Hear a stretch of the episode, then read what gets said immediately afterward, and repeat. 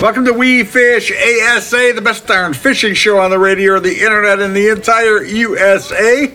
My name is Steve Sarley. My partner is Dave Kranz. We Fish ASA is always pleased to offer you conversation with the most interesting, the most informative, the most entertaining, as well as some of the biggest names in the world of fishing. We Fish ASA is brought to you by the proud industry members of the American Sport Fishing Association, in particular St. Croix, the best rods on earth. Calcutta, makers of a line of fishing products that fits your fishing lifestyle and passion. And Daiwa, we've got your bass covered. They sure do. Daiwa Reels. We Fish ASA is recorded in Northern Illinois. We ship the audio down to uh, Berserk Productions in Land O' Lakes, Florida, where it is magically transformed into what you're hearing right now by our good friend and executive producer, Mr. Brad Neerman. On today's show, we feature Casey Shedd, the president of AFTCO. A great company, really supports the industry and definitely a part of the future of fishing. Dan Johnston will be with us as always and I get to visit with Oliver Ngy. That's spelled N G Y. He is a big bass expert. No, wrong. He's a big fish expert, and you're going to enjoy hearing what Oliver Ngy has to say. But first, let me hand off to Dave Kranz. Take it away, David. As Steve said, I am Dave Kranz. This is the We Fish ASA podcast, and this segment is brought to you by St. Croix, the best rods on earth. Welcome back, Dan Johnston. Hey, Dave. How are you? I am doing great. Uh, although it's it's winter and it's cold, we're in January here in uh, the Upper Midwest, and uh, you know it's cold. But uh, I, the topic today is something that um, even if it's cold, people can practice this indoors. But time on the water for so many high school and collegiate kids, they want to get out there, they want to fish, but uh, like any sport, any athlete you need to put your your time on the water or time practicing in, don't you? I don't know if I could say this more emphatically, but you can only learn so much online. You can only learn so much on chat rooms and going to sports shows and watching MLF and the Bassmasters on TV. And, and I, I, I get it. There's a lot to learn there. And we can always learn by talking to other people and watching what they do. But I'll take to my grave. There's nothing that makes you better more than doing it yourself. And fortunately, I was in a situation years back, um, all the way through high school, all the way through college, and the years following, where I spent a ton of time on the water and, the, and what was what's good not that I don't have a ton to learn because I have more to learn than I know but what I do know is if I go back to pick up a flipping stick or if I go to throw a big swim bait or if I'm trying to work on a cadence on a buzz bait it comes back to me more naturally not because of reading about it but because of doing it for a hundred thousand miles for decades. And I think that your point is gold. And you know, for the people that live in the South, they have an advantage um, that they can get out year round. For people that live where I live, it's a little more challenged. But um, I think there are. I think it's it, it's critical. Um, I think it's. Uh, I'm not going to say a lost art because a lot of people try to get out as much as they can. But I think that uh, some people err on the side of becoming internet anglers more than getting out and actually doing it. And, and I think that you've got to be out there. You've got to get bit by mosquitoes. You got to get sunburned. You got to understand how the boat's doing a certain thing when the wind comes up. And you can't learn, you can't learn that online. It's hard to explain, but it's so critical. And I, I've talked to a lot of my friends about that. Most of them are older um, that would completely agree. So I, I, would suggest it's tough because I don't get to fish near as much as I used to because of what I do for work. But I think that uh, for all those people that can get out, get out as much as you possibly can because there's no substitute than cutting your teeth on the water. Absolutely not. And I always like to tell people that you want to learn a new technique. If you want to learn how to fish with a jig or fish with a buzz bait, uh, you don't even have to be able to catch one at that time of year when the water thaws and there's no ice on it, or it can be a, a, day that it's um, it, a cold front came in, but you can practice. You can go out there, take that buzzbait to a pond, throw it, play around with the cadence on it, um, get practice at, at uh, loosening. Um, you know the spool control seeing how far the distance you can get to it that's the time to adjust and, and try to figure out what's the perfect setting how hard can i cast this how far can i go but even more importantly than that how accurate can i be? Pick a target a, uh, a dock or a stump or something that's sitting there or a, a weed that's floating on top a, a leaf and and cast to it and over and over and over and that will improve your accuracy. But i i I agree with you on on how many people learn techniques online and then they think okay i can go do this now but but that's not the case. No and you're bringing up a great point. I didn't think i didn't know you were going to go there but it really takes me back to times where i've gone dave i've done this so many times. I'll go out in the er, right after ice out when my home lake is gin clear. And i'm throwing baits. I know they won't bite but the only reason i'm throwing them is i want to be able to see what the bait's doing under the water when they will bite it um, and another example is forward facing. I spent hours and hours and hours not fishing with forward facing, but going up to something that I knew was there, like a visible stump in the water. I could see it 10 foot down because the water's clear and I'd get 20 foot off it, put my forward facing on it, and say, what does that look like on forward facing in both scout mode and forward mode? What exactly am I looking at? Because when the water's dirty and they're going to start biting really good, I'll know what it looks like. And I also learned that objects are closer than they appear on that thing. That's the first thing I noticed. Is you mark something 20 foot out and it's right under you. And, or not right under you, but not as far as you think. And I, I think that that is a classic example. Um, I even fished that stump but I wanted to learn what it showed me. And, and I did the same thing with side imaging. And I think that it's it's really important to oper- be, be opportunistic at any opportunity you can learn. If you're out in clear water throwing a uh, um, a top water bait or something to see what that thing does with a certain cadence, um, even though you know they're not going to bite it, uh, what kind of uh, shadow does that thing cast in shallow water? What does you know? How does it work in cold water versus warm water? What lines work better in cold water versus warm water? All of, and I'm talking about top water. Yep. And think of how many things you know they're not going to bite that you can throw just from a learning standpoint. And you know how what one way I learned to shoot docks for crappies. If anybody's seen that that I've done on social media, it was from shooting pop cans in my garage. Mm-hmm. I'm not going to catch one doing that but I'm dancing a pop can across the floor of my garage like the old west guy shooting guns with stuff on and I did it because I wanted to learn how to hit it. I knew if I could hit that thing and then hit it again when it's 20 feet farther away, then I can probably maybe get it under a dock a little better. So I, I think the, the topic is a good one. And, and these are things that all of us can do in our spare time. Yeah. Time on the water doesn't only have to include the fishing rod in your hand. How about the guys that have a new boat, a new rig? Early in the season, maybe seasons are closed or uh, ramps are open, but there, there's not a lot of boating traffic, and you have an opportunity to go put your boat in and out 10 times. For a weekend angler, that may take him two and a half months to do, but if he goes and does it and practices, what a, what a uh, learning curve that he, he's going to be ahead and be confident that he can put it in, take it out, pull it all the way out hook it up, do everything you're supposed to do. I I, I think that's another great tip for for uh, boaters. Uh, whether they're an angler or not, but uh, obviously we're talking to the fishermen here. But but I think that's great for for that too. Yeah, I think like anything we've ever tried to do in our lives to get better at, and I I can go back to golf. Whenever I really wanted to dial something in, I would go out when the weather wasn't very good or whenever I could get out. It's a lot more fun to play, no question.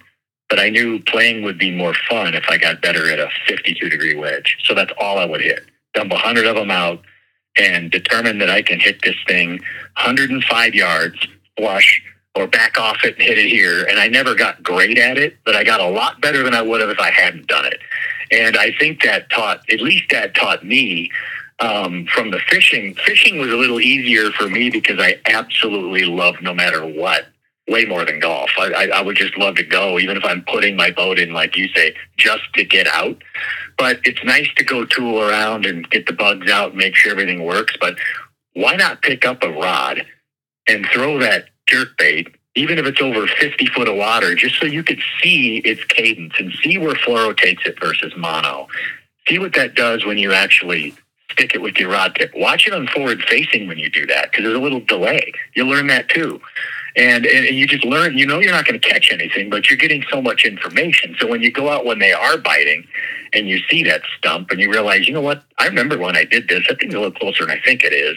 I'm going to get a little delay on my screen and then you start to see fish and your learning curve goes up but it, it's that it's that work on the front side that can make you so much better and there's not really one area of fishing you can't do that to no, like, and you've with a crankbait or a stick bait, like you said, a stick bait, you can watch and twitch it and see how long it continues to move after you you're not doing anything. A crankbait, you can be reeling that in in clear water, and you can see, okay, you stop going forward. How much did it back up, and how long did it take to come up you know, uh, six or eight inches, which could be the critical strike zone. So you know when to pause. All the all these things are time on the water and and can help somebody uh, so much. I, I, I I think there's there's so many that we we could co- come up with, but uh, definitely the the ones that we given, and I think the different types of lines. What a great time to experiment with the same bait and see how it how it reacts. As, as you said, two different different lines. It's it's an opportunity that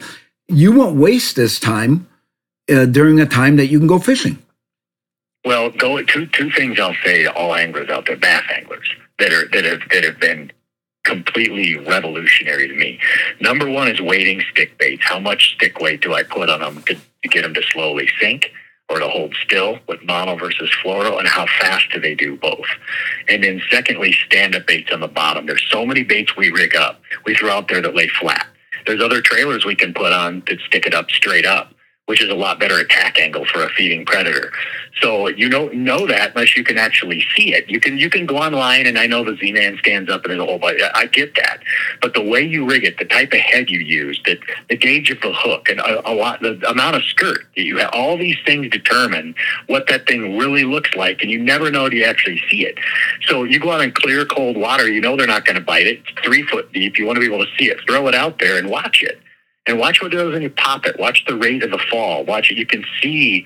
I did that in a bathtub when Z-Man first first came out. I had about four foot of line, tied a jig on, and I put their different tails on to see what the baits do when they would get down. Ned rigs, TD craws, all those things. And I learned so much in a bathtub about what that thing would do when I got out on the lake. You talk about somebody that has a problem. I admit it. I probably need counseling. but th- those, I'm serious. Those are the kind of things that you can do in the dead of winter and you don't have to go learn it when you're actually fishing. And sometimes, more times than not, what everybody says online isn't necessarily exactly what it actually does. Maybe the way you have it rigged, maybe it's the line, whatever. Uh, but there's so many little modifications you can make by just doing it yourself. Absolutely. Always great information from Dan Johnston. Great topic. Look forward to talking to you next week. Hey, Dave. Thanks always for having me. Appreciate uh, it. No problem. That was Dan Johnston. I am Dave Kranz. Steve Sarley is remote. And this segment was brought to you by St. Croix, the best rods on earth. We will be right back.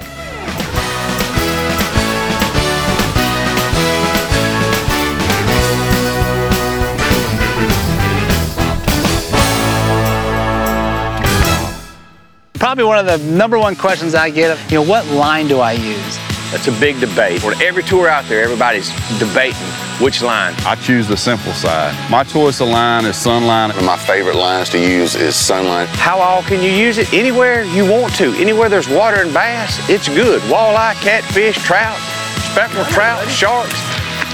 There we go. Uh, I don't say this unless I think it's true, but honestly, it's the best in the market. The outdoors is more than just a profession for us here at Big Rock Sports. As avid anglers, hunters, and outdoor enthusiasts, it's our passion. So, advocating on behalf of the outdoor sporting goods industry is a top priority for us. Big Rock Sports is proud to serve as the voice and advocate of outdoor sporting goods retailers across the nation. Big Rock Sports works tirelessly to protect our fisheries and anglers' rights. Big Rock Sports, we are here for you. Rule your water. Rule it with a St. Croix rod. Whether you take to the lake, wade the rivers, or cast from shore, St. Croix provides responsive performance, ensuring your success below every surface. With a St. Croix rod in hand, you're a part of a celebrated tradition that has spanned 70 years. Touch, power, and control are right at your fingertips and extend to you the finest fishing experience on the planet. St. Croix, the best rods on earth. Welcome back to the We Fish ASA podcast. I am Dave Kranz. Steve Sarley is remote, and this segment is brought to you by Calcutta, an outdoor company that builds gear and apparel for those with a passion for the outdoors. I always like to say every guest I get to have on this segment has a passion for the outdoors. My next guest certainly does. He is president of AFTCO. Casey Shedd, welcome to the program. Yeah, thanks for having me. Excited to chat here for a minute or two. Oh, awesome. Uh, you know, uh, AFTCO does so much for the uh, for the industry. Now it's a family business, and I and I think that's one of the things that that I've always been impressed with is is it's a business, but it's also a family atmosphere, and you you treat it like. Um, you give back to this industry and you treat it with a passion and that you care about it and uh, tell us a little bit about uh, your involvement and and uh, and how it came to be yeah great so i'm you're right. It is a family business. I'm generation three, um, and you know the, the I joke that's only the generation that screws stuff up. So I've got kind of a, a pressure on my shoulders, and my brother and myself, and my sister. But um, we're we're you know we've been our family's owned the business for 50 years. Started making high end offshore fishing rod parts, and then got into apparel. Um, and I had a lot of transitions along the way, but the one thing that's kind of been consistent through that, as long as we've been involved, is our our 10% pledge, which is our way of giving back. So we give uh, 10% of our profits every year to conservation and fishing resource and access issues. Over the last two years in total, it's been about a million dollars of checks written.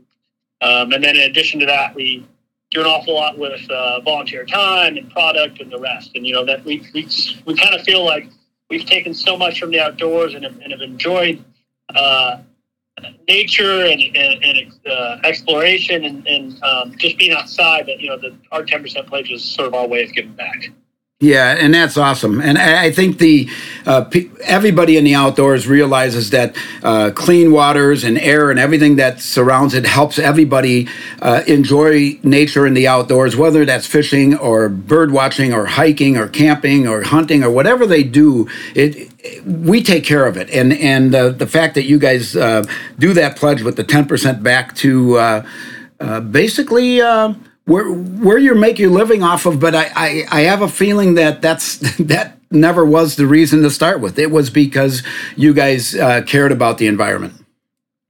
Yeah, you mentioned something interesting. You know, you mentioned birders and hikers, and and um, you know uh, what I know well is the oceans. I, I live um, you know a few miles from a, um, the oceans here in Southern California, and um, in the case of the ocean, it's a little similar in freshwater, but particularly in saltwater. You know, the original stewards of that environment were recreational anglers. It wasn't the sailors, it wasn't the beachgoers. It was, you know, for as far as you know, cleaning up our um, ocean pollution or uh, uh, gill nets or um, overfishing issues here domestically. The sort of original watchguards of that was the recreational fishermen um, you know, folks like the, the, people listening to this podcast. But um, yeah, you know, that was you know that was you know decades ago, just out of a passion, folks looking around and seeing the um, seeing maybe some potential issues that that are you know that existed and wanting to address them. Absolutely, and and things evolve and things change, and um, some things for the better, and some some things not. But but we do have a uh, responsibility to take care of everything that's out there. Uh, uh, the oceans, the freshwater. I mean, when we're taking care of the environment, we're taking care of ourselves also, aren't we? Yeah, hundred percent yeah, it, it, it's all all so good to do that. But and and you and I get the pleasure of uh, making our livings in the outdoor industry. I, I have a passion for it. That I was in the fifth grade and I knew I wanted to be in the sport fishing industry. Through my store in uh, Northern Illinois, I've had uh, so many decades of, of uh, fun of uh, educating people and and selling products from like companies like AFTCO and and uh, it's pretty neat. Um, how, how much. Um, the ideas that come for new products through through AFTCO is uh, what's the process for that? How do you come up with the need? Yeah, so there's a good question. There's um, you know, of course, there's designers and product developers who are focused on that. But I'd say that you know, really, a lot of our best ideas come from, uh, frankly, individual anglers, customers, or from or from um, uh, pro staff, from professionals, right? Folks that have that have spent uh, you know 200 days a, uh, uh, a year on the water, and it's uh, hey, have you thought about you know I need a you know, uh, for example, the Reaper, which is a real popular style of ours, one of our, our, better selling winter pieces, came from a kind of a combination of Mike Falster, um, uh, who, who manages our, our, our marketing team, some pro staff, and our designer. And the need there was it's you know you you you would be familiar with running down the lake early in the morning, particularly in you know early spring or late fall, and just the, the bite of the of the wind when you're running at 60 miles an hour. Um, you know, it's it's it's it's almost insufferable. So we put a bit a built-in face mask, which kind of acts as a face warmer. Um, you know, you can wear it all day long, but it kind of it kind of works in the early morning runs, you know, exceptionally well. And but that didn't come just from you know the California office. That was a combination of know folks from California that have an action sports background, married with um, outside folks and, and um, uh, professionals as well. Yeah, yeah, and and so many of your products are also good because they block the sun, direct sun uh, from getting on your skin, but which is a concern for all of us because there's many anglers that that I'm sure we both know that have gotten skin cancer and and products that cover up your your hands and your arms that can be worn out on warm days. Uh, you guys develop things like that too. Yeah, definitely. That's something in the last I want to say you know maybe 20 years, there seems to have been a growing awareness around the need for uh, sun protection, which, um, yeah, and that, you know, that's the, the uh, best-selling sun shirt, shirt called the Samurai, which is a, you know, a, a, what we think is an affordable price point, good UPF 50 sun shirt. Um, you know, a lot of that's just around the need to keep the, uh, the harmful UV rays off your skin. Absolutely. Now, on the grants and things that you do, boy, there's so many things you can give to it. I, I see you do some things in conjunction with BASS, and and uh, that that breaks down to uh, helping uh, kids and you know starter groups and kind of protecting where our businesses and where our industry is going to grow, and and uh, introducing new people is so important, isn't it? Yeah, it sure is. And you know, there's we have a handful of them are you know 10% pledge partners. Um, you know, one of them is the, the, the folks that, that you help support. The ASA and Keep America Fishing, and they're they're such a great um, um, connector between all these different fishing organizations and companies. And um, but so the ASA is a real important partner, and then on the you know a lot of it gets around. To, I think it's something like 86 percent or like 86 percent of folks that fish as adults uh, started before the age of 12. And it might even be higher than that, right? That might be low. So, you know, it's, it's some giant percentage of individuals that, that experience a passion for fishing late in their life started uh, when they were young. And so, you know, it is terribly important to, there's a number of, Jay Yelas has a, a, a group called Cast for Kids, and Ike Iaconelli has one as well. And the, the Bass Nation Grants is tied in through the Bass Nations um, uh, conservation groups looking for, particularly around youth involvement. But the, getting getting kids access to the outdoors from a young age is the sort of the gateway drug to them engaging in fishing later in their life. Yes, absolutely, and and uh, both Jay and Mike have been on this program, and uh, they do great things for the industry. And uh, uh you're right. I think if we don't get them early, but um, what what was your comment or what was your thought when we started fishing in high school and collegiately? Did you have any any thoughts? I mean, you saw that kind of come to fruition as as as I did uh, in the industry. You know, I think that's a wonderful thing, um, and it's you know it's still as a I think in the industry we get we get pretty centered around uh, competitive fishing. Well, the reality is there's there's 55 million anglers in this country, and, and most of them don't competitively bass fish, right, or competitively fish. But for the kind of the tip of the spear, the the I call them the, the most diehards, the, the rise of uh, what you know initially college and now high school and this, this youth fishing. That's that's only a good thing, um, both for the industry and for folks' long-term interest back into back into the sport of fishing as well. Yeah, yeah, I I, I enjoy uh, watching these kids uh, perform and learn, and and not only uh, do they do well representing brands that they have a passion for, uh, but they they learn they learn sales techniques. Whether they end up in our industry or not, they're they're better people because of it. Is my thought. Yeah, and man, it's just another excuse to get outside, right? It's the uh, uh, it's just another excuse to put down the put down the video game, put down the cell phone, which you know I'm guilty with of myself, but um, you know, particularly for the, the gosh, my kids aren't quite big enough yet, but I just see it coming. I see the the called the temptation of just being in front of the screen all day. So, um, you know, any way to kind of, you know, whether it's just running around outside with a fishing rod by themselves or a more formal sort of, you know, team sport around it, any, any excuse to get outside, the better. Oh, absolutely. Um, and and how often do you get to fish yourself? I know you're a busy guy and you've you've got some uh, kids at home and and uh, but do you get out very often? Well, yeah, you know, um, um, uh, oftentimes around my, my, my, primary passion is surfing, so I surf quite a bit um, here. Uh, basically, in our backyard, I can surf. Uh, you know, surfed a few times last week and surf before work. Uh, but we've got a lake about two hours away that we'll fish a decent amount with, decent amount at. Take my kids up there and go there with my dad, and then I'll. Um, you know, a lot of times around work events. So, you know, we were down to ASA Summit, got to sneak in a day or two down there in Venice, and um, I'll go fish up north when we're sponsoring one of the Bass Elite tournaments this year. And so I'll sprinkle in, you know, I'll kind of, the nice part about our job is I can mix uh, work and work and fishing together. Um, you know, and, uh, and uh, you know, sometimes internationally, but mostly domestically, Florida, the, the, the uh, Midwest, and, and in the South.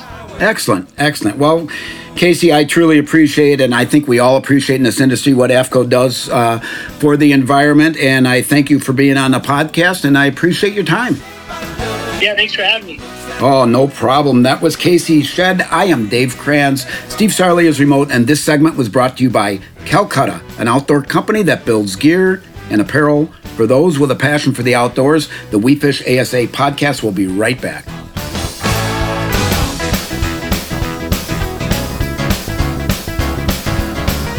The outdoors is more than just a profession for us here at Big Rock Sports. As avid anglers, hunters, and outdoor enthusiasts, it's our passion. So, advocating on behalf of the outdoor sporting goods industry is a top priority for us. Big Rock Sports is proud to serve as the voice and advocate of outdoor sporting goods retailers across the nation. Big Rock Sports works tirelessly to protect our fisheries and anglers' rights. Big Rock Sports, we are here for you. Calcutta Outdoors. From bluegill to bluefin, Calcutta Outdoors has the innovative outdoor recreational brands that consumers are looking for. We offer a wide range of trusted products, from fishing rods, combos, and tackle to coolers, drinkware, outdoor apparel, and marine accessories. Calcutta Outdoors. Bass anglers have heard it all when it comes to manufacturers having the best casting reel, while Daiwa can back it up with the Tatula SV. The Tatula SV has three key features that make it the most versatile casting reel on the market today. The SV spool is a lightweight aluminum spool allowing for long control light lure casting. Magforce Z gives you the option to set a precise casting range no matter what lure or wind situation. The Daiwa T-Wing system reduces line angle and friction when casting. Distance, control, and finesse like no other reel on the market. Tatula, the ultimate finesse long cast system designed by Daiwa. Welcome back to We Fish ASA. I'm Steve Sarley. My partner is Dave Kranz, but he's not here. We Fish ASA is brought to you by the proud industry members of the American Sport Fishing Association. Please help to ensure the future of fishing by visiting keepamericafishing.org and if you're an industry professional at all, please consider joining the American Sport Fishing Association by visiting asafishing.org. Our next guest is somebody, may not be a household name, uh, and only because you're not looking for him. I'm telling you, if you search this guy out and find his material, you'll be addicted to it because this guy can fish and he can help you catch bigger fish. He can help you catch more fish he is called a big fish expert. Please welcome Oliver Ngy. Hey, Oliver, how are you? I'm doing great.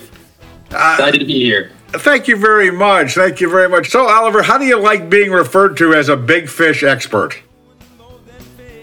I've been called worse things, so it's okay with me. well, you know, I've been called a lot of worse things too, but I've never been a big fish expert. So you're way ahead of the game, my friend. Let me tell you.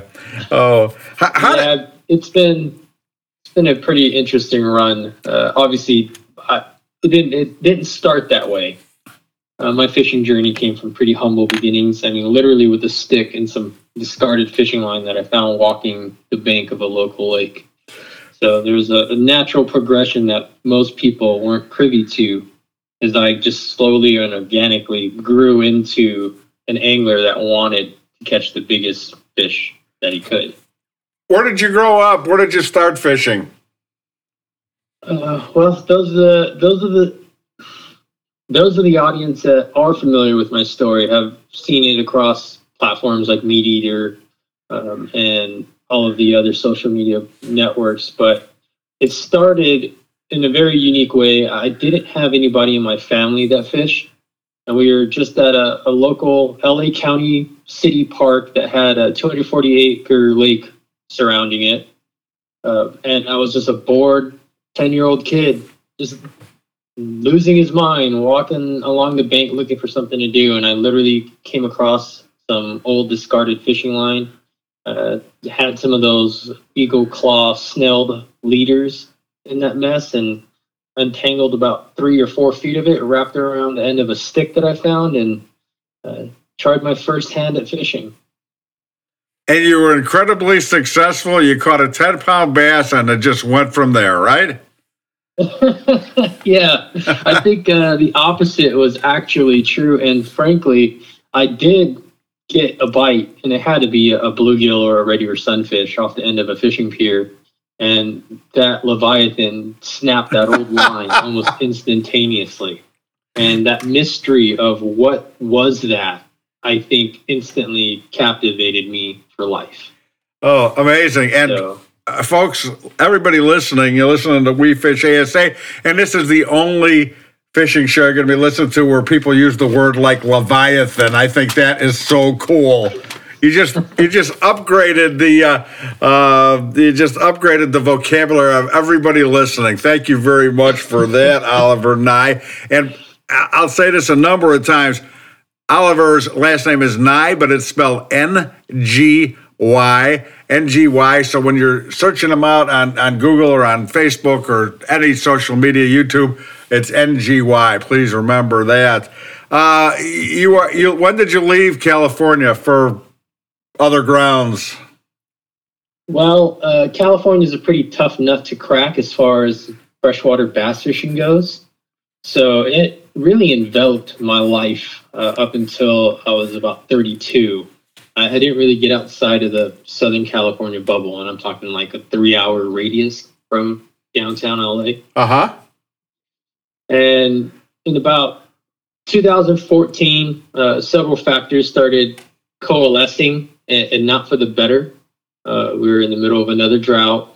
We're our urban and wintertime trout stocking program that was so prevalent throughout my life that really sustained a, an accidental trophy largemouth and striper fishery uh, was subsiding for various reasons. And a bunch of those factors just pretty much brought down the hammer on trophy bass fishing in Southern California.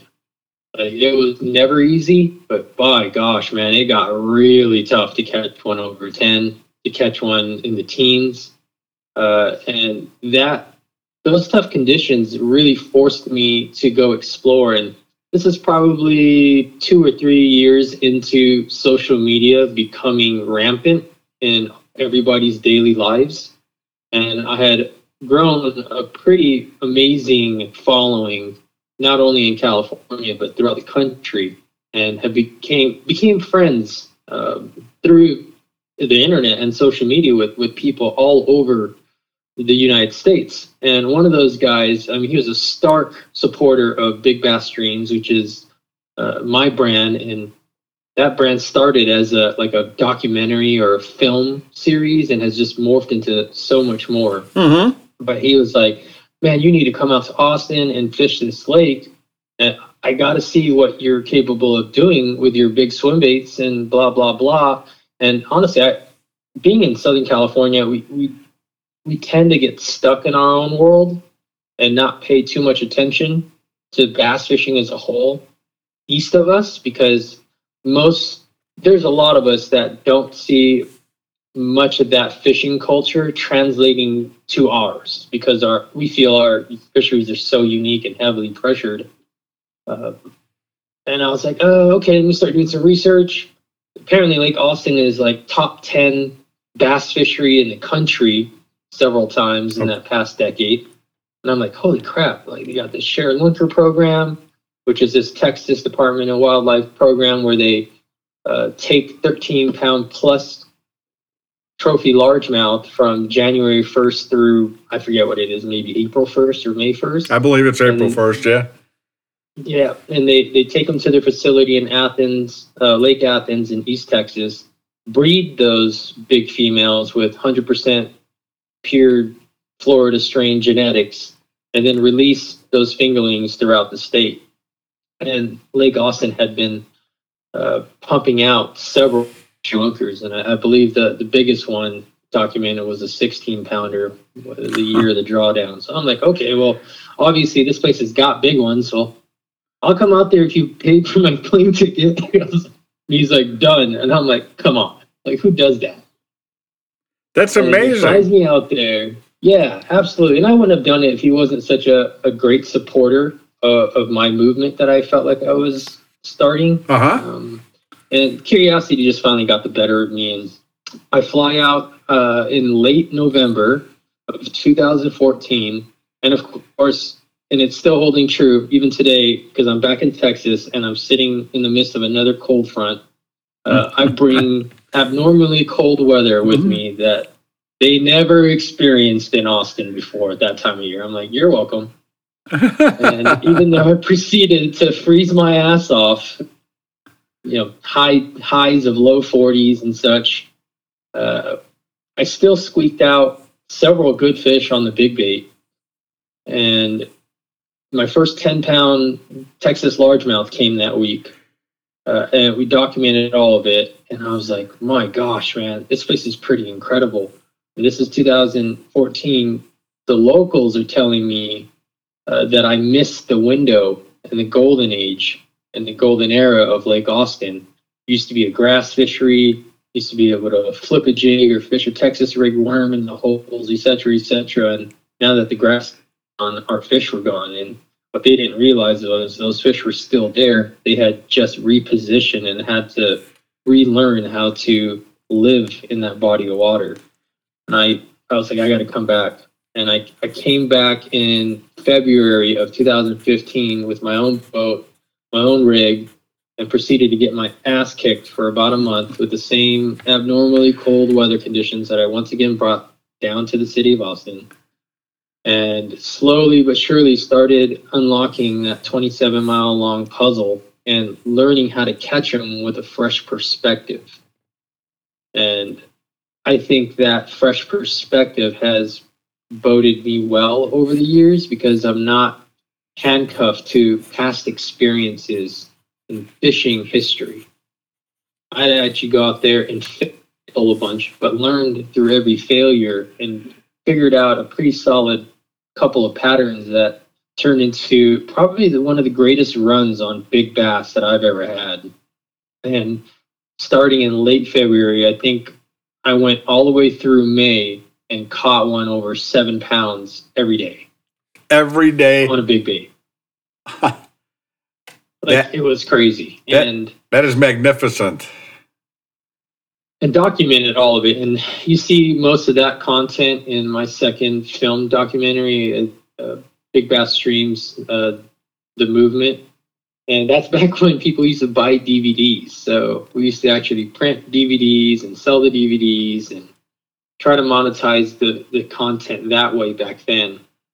Um, but yeah, that was that was the real first big push. And then that first spring spent in Texas was like, oh my gosh, the grass is so much greener here in Texas than it is at home right now because literally there's no water to water anybody's lawns.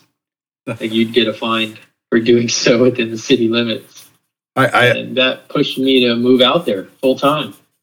Uh, incredible, and uh, you know Texas's DNR does does such a magnificent job with uh, what they do and uh, the ability to produce these fish on a on a constant basis with with some regularity is exciting. But you were talking about Lake Austin, and uh, uh, it wasn't what I was what I was thinking when you were you were talking about the the fish just moved.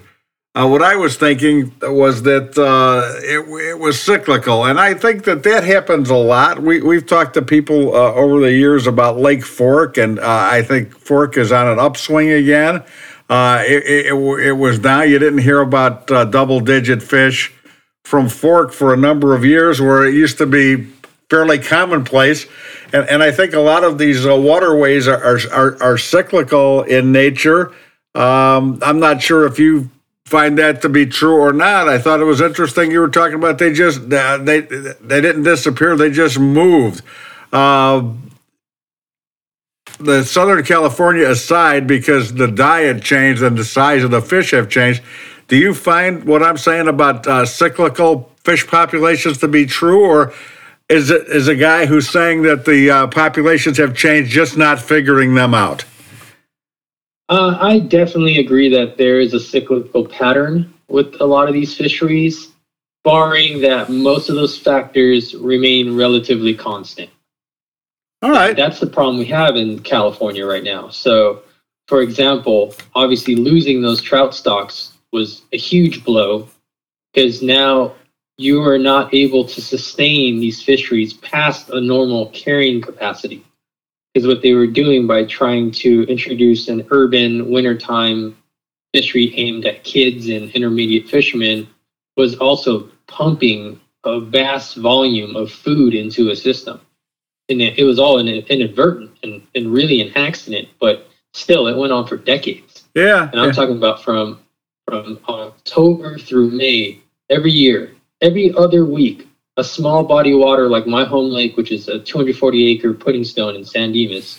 All you Bill and Ted excellent adventure fans would appreciate this, but their San Dimas High School is literally on the, on the other side of the freeway from the lake. Oh wow! And it would it, it would get on the low side 1,200 to 1,400 pounds of trout every other week, up to 2,800 pounds. They- so that was a huge volume of food being pumped into a system artificially up and down the state. Did they that cut that for budget? man, no one can get a real straight answer. There was at one point uh, some law students that uh, filed a lawsuit with the Department of Fish and Game pertaining to the stocking program and the possi- the very remote possibility, and it was a very ridiculously low number uh, of those uh, planter trout escaping those reservoirs downstream into what used to be historically native steelhead populations Mhm. and diluting those genetics. Hmm. And mind you, there probably isn't an active steelhead stream below Santa Barbara County line. Okay. I mean, it's it's not 150 years ago. There's there's hardly any water flowing into the ocean anywhere anymore. No, I, so I- it's for sure. absurd. Yeah, I, I, I can't I can't imagine. I've read a lot about it. Uh, these tiny little uh, lakes that are used to provide uh, drinking water for communities, uh, putting out uh, uh, fish in the high teens, uh, the low twenties, uh, and the amount Yep. of money that's spent to put these trout in, basically for the amusement of. I want to say 50 guys who fish these things every day trying to come up with a, a, a world record fish. Boy, the, those guys were really taken care of uh, by government money. Oh man, it, it was a pretty wild scene, and then you take into account the, the, the extreme catch and release mentality of a California angler, and I mean this is coming straight from the mouths of several biologists that I've talked to that work for the Fish and Game in California and elsewhere. Uh, one of the things that they've noted in their data is just the lack of harvest there's been too much catch and release. Right. And once again, since these fisheries aren't getting that that bonus um, trout stocking, you're compounding that with the fact that now there's too many small fish fighting for an even limited resource in food. So their growth rates in the past two decades, I think, has slowed down to a third of what they used to be. Because back then, people would keep fish and they were getting trout. So the ones that were left had plenty of room and food to grow. Sure. big. Sure, makes, And makes that's a that's a hard concept for a bass fisherman uh, who feels so passionately about our sport fish, for them to really digest and, and understand and be okay with catch and keep uh, of fish, especially below 15 inches. Yeah, I, I, I understand exactly what you're saying. But I need to take a quick break. Uh, let our sponsors have a word. When we come back, we'll talk about your sponsors. We'll talk about how to find you. We're on with Oliver Ngy. It's spelled N G Y, but it's Oliver Ngy. And uh, he is a big fish expert. And I've got a lot of things to talk to him about. I think I've used up way too much time, so we'll try to zip through when we come back with Oliver and I right after this. You know, when I look at the tournaments I've won, probably four or five of the boats that I've won have been on a tube. But I completely gotten away from flipping a tube because nobody, nobody made one soft enough. Big Bite has come with this new tour series of baits. The thing that's probably the most unique is when you look at that bait, the salt just rolls out of it. And to me, that is the reason a fish bites a tube and hangs onto it. This isn't one of those let's go out and catch some smallmouth tube. This is a let's get it done tube. Bass anglers have heard it all when it comes to manufacturers having the best casting reel. Well, Daiwa can back it up with the Tatula SV. The Tatula SV has three key features that make it the most versatile casting reel on the market today. The SV spool is a lightweight aluminum spool allowing for long control light lure casting. Magforce Z gives you the option to set a precise casting range no matter what lure or wind situation. The Daiwa T-Wing system reduces line angle and friction when casting. Distance, control, and finesse like no other reel on the market. Tatula, the ultimate finesse long cast system designed by Daiwa. The St. Croix story has evolved over 70 years. With gritty determination, St. Croix built the most advanced fishing rod facility in the world, and with it, a world class brand that has earned the respect and admiration of anglers around the planet. We will continue to challenge ourselves, our employees, and our partners to be the best every day. We're proud to celebrate 70 years of passion and commitment to making the best rods on earth. St. Croix. We Fish ASA is back. I am Steve Sarley, and I am here with my guest this week, Mr. Oliver Ngy. That's spelled N G Y. Make sure you get that right when you're looking him up on social media or you want to Google where to find out Oliver Ngy information because this guy knows big fish. I introduced him as a uh, as a big fish specialist, and he certainly is. You know, the you're you're speaking at uh, this coming weekend, the 26th, 27th, 28th, and 29th, out at the uh, Schaumburg Convention Center for the huge Chicagoland Sport Fishing Show. And anybody wants to uh, stop out, please do. But check Oliver's uh, Facebook page for any other appearance he's making because uh, I saw him a couple of years ago at the National Professional Anglers Association uh, conference, and, and he was incredible. And people were just absolutely captivated by what he had to say. So he is definitely worth paying some attention to. You truly enjoy educating, and, and these shows where you get to make appearances at are, are very important to you, are they not? Oh my gosh, they're they're some of my favorite things that I'm involved in, and getting to meet people with the same passion face to face and carry on those conversations uh, is some of the best things about the fishing culture that we have. So yeah, absolutely looking forward to it. I'll be doing seminars every day. We get in Thursday morning. Uh, we kick off with a seminar on a very fundamental genre of lure, one that was very instrumental in my fishing art and I'll be going on a ridiculously deep dive. Uh, well, as deep as a hog trough, which is what about six foot of water.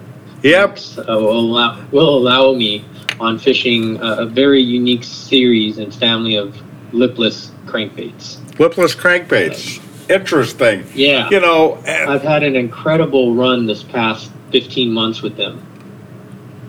Uh, how, how big are these lipless crankbaits we're talking about? anything from 75 millimeters to 150 inches what would that relate to millimeters so you're talking like three quarters of an inch to six inches almost Six. Uh, okay, so a, uh, like a, six, uh, uh, uh, a mega rattle trap kind of bait. And a lot of people say I've been catching fish with those for years and years. What what the heck can you teach me? You chuck it out there, you reel it back in. What what what's this guy gonna gonna teach me? I think that's the trap with that style bait. No pun intended, of course. Uh, that wa- uh, that was very good. I was I wasn't going to let that go by. It sounded like it, but I, I wasn't going to say that was a good one. Uh, what what what is you the? can absolutely have success just chucking and winding and, and fishing that the that that lure aimlessly. That's that's one of the reasons why it's been such an iconic and still a very productive lure generations after its inception. But uh, one of my brand partners has taken that that concept and really tweaked it. And I'm, I'm going to be talking about four different models across three or four different size ranges. So think of how many options you have there. On top of that, the ridiculous amount of colors. And it can be a bit overwhelming for somebody that comes across that particular aisle in their tackle shop. So I'm going to be documenting it to share with uh, our membership on YouTube as well for those that can't make the show. But each one of those options has a subtle nuance where I've discovered it is more effective than other options out there. And, and frankly, they, they provide solutions for problems that other lipless hard baits, and in this case, even soft baits, uh, haven't been able to solve prior.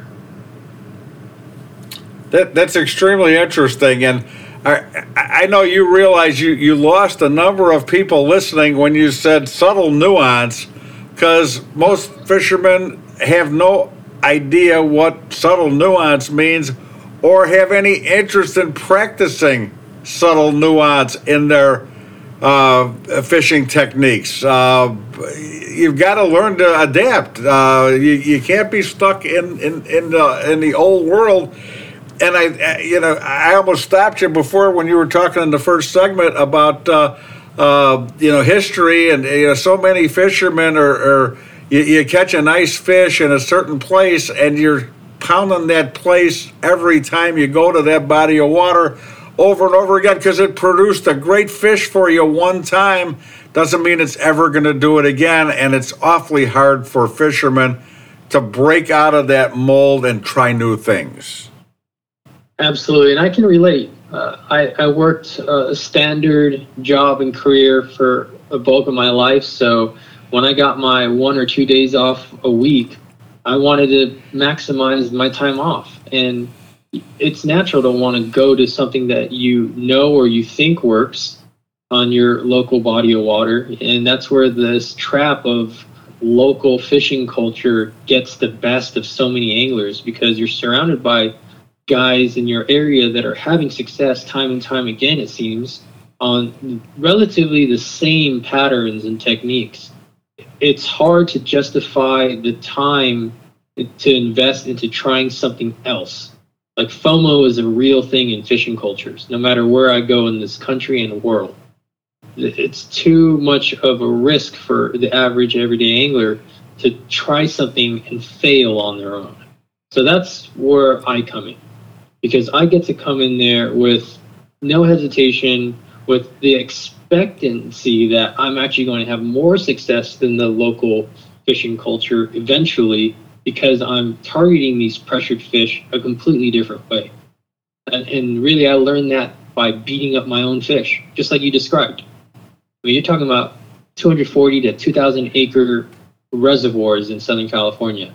Like, I would fish them every day, sun up to sundown like I was conditioning those fish 1000%. And I actually had to stay ahead of myself to keep catching them. As crazy as that sounds. So when I'd have buddies fishing with me, and you'd see this on the first DVD, uh, Big Bass Volume 1. All of my buddies are pretty much playing Net Boy because they were trying to emulate what I was doing the day before or even the earlier in that day. And it, what they didn't realize was they were already fishing too far in the past and not being adaptive and experimenting and trying something new constantly to try to fool these fish. That's that's amazing, and it, and it's all clicking. It's making sense to me, and uh, I've got to get out of a lot of that uh, old old mindset because you know well, why uh, uh, why would I want to fish with a new technique and, and get skunked? I, I get skunked plenty on my own. I don't need to buy new equipment or new lures. I can do bad. I can have a bad day without your help, Oliver. But it, it's hundred percent right. I may never have a good day unless I change. Absolutely, and it's fishing is a total high risk, high reward kind of activity. If you're willing to risk it for the biscuit, like there's some amazing things that you can unlock with a rod and reel in your hands.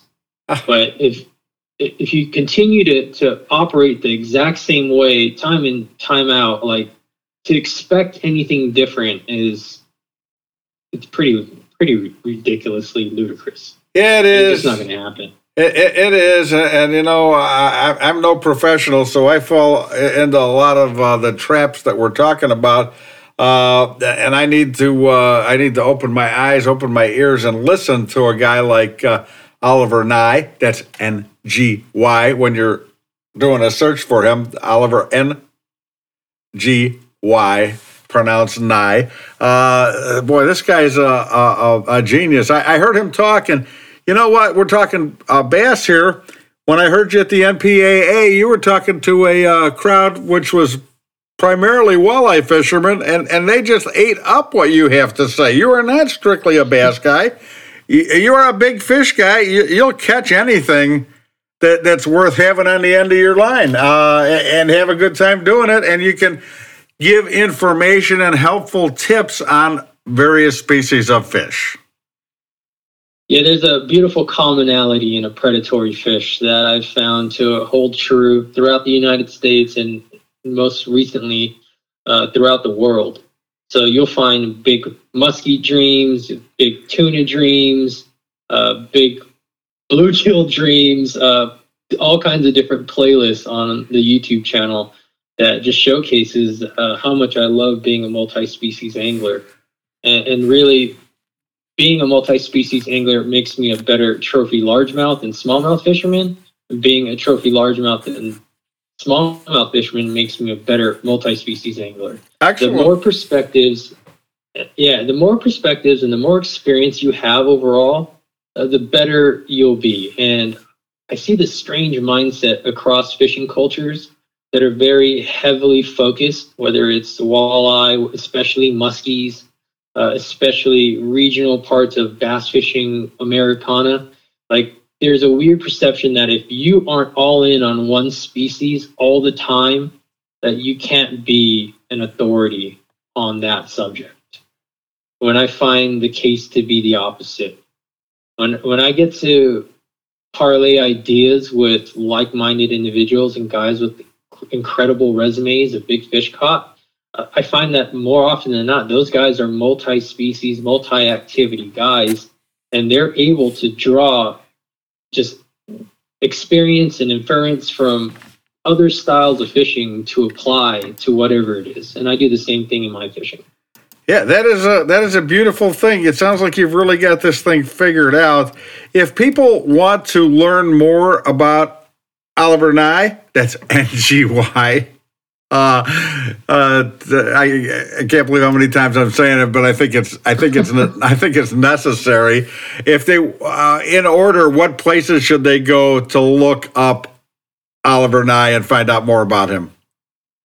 Well, thankfully, they don't have to go to the public library and mess with the Dewey Decimal System.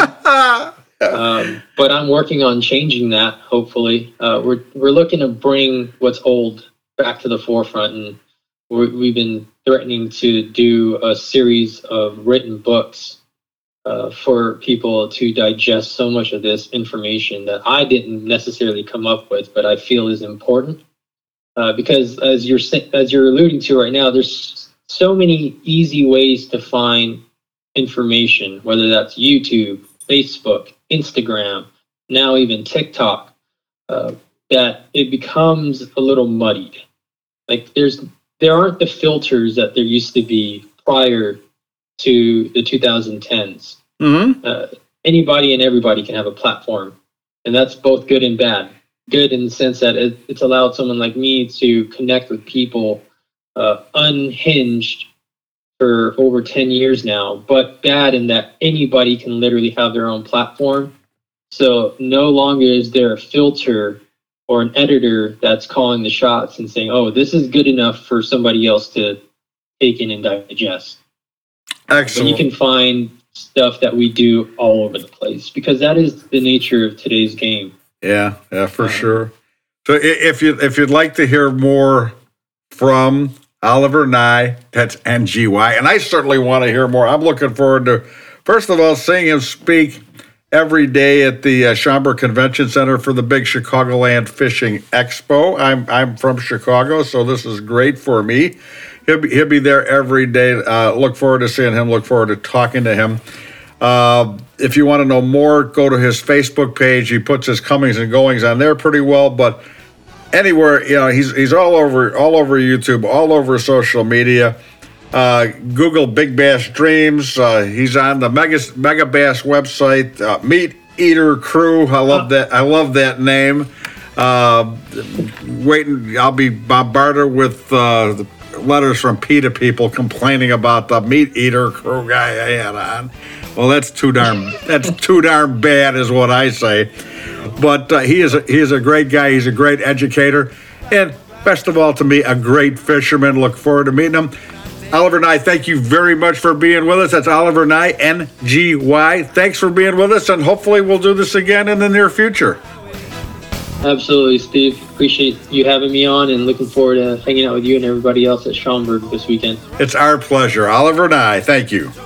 That wraps up this week's edition of the We Fish ASA podcast, the best darn fishing show on the radio or the internet in the entire USA. I'd like to thank today's guest, Casey Shedd, president of AFTCO, Dan Johnston from St. Croix, and Mr. Oliver Ngy. That's N G Y, Oliver Ngy, big bass expert, big fish expert. Yeah, can't wait to hear this guy talk. I'd like to thank our sponsors, St. Croix, the best rods on earth, Calcutta, makers of a line of products that fit your fishing lifestyle and passion, and Daiwa. We've got your bass covered. Daiwa Reels. Remember that there's a new episode of our We Fish ASA podcast each and every week. Check us out at our website. Send us a letter, ask us a question. We answer everything we get. That's wefishasa.com. I'm Steve Sarley here with Dave Kranz. We'll see you next week. Now let's go fishing.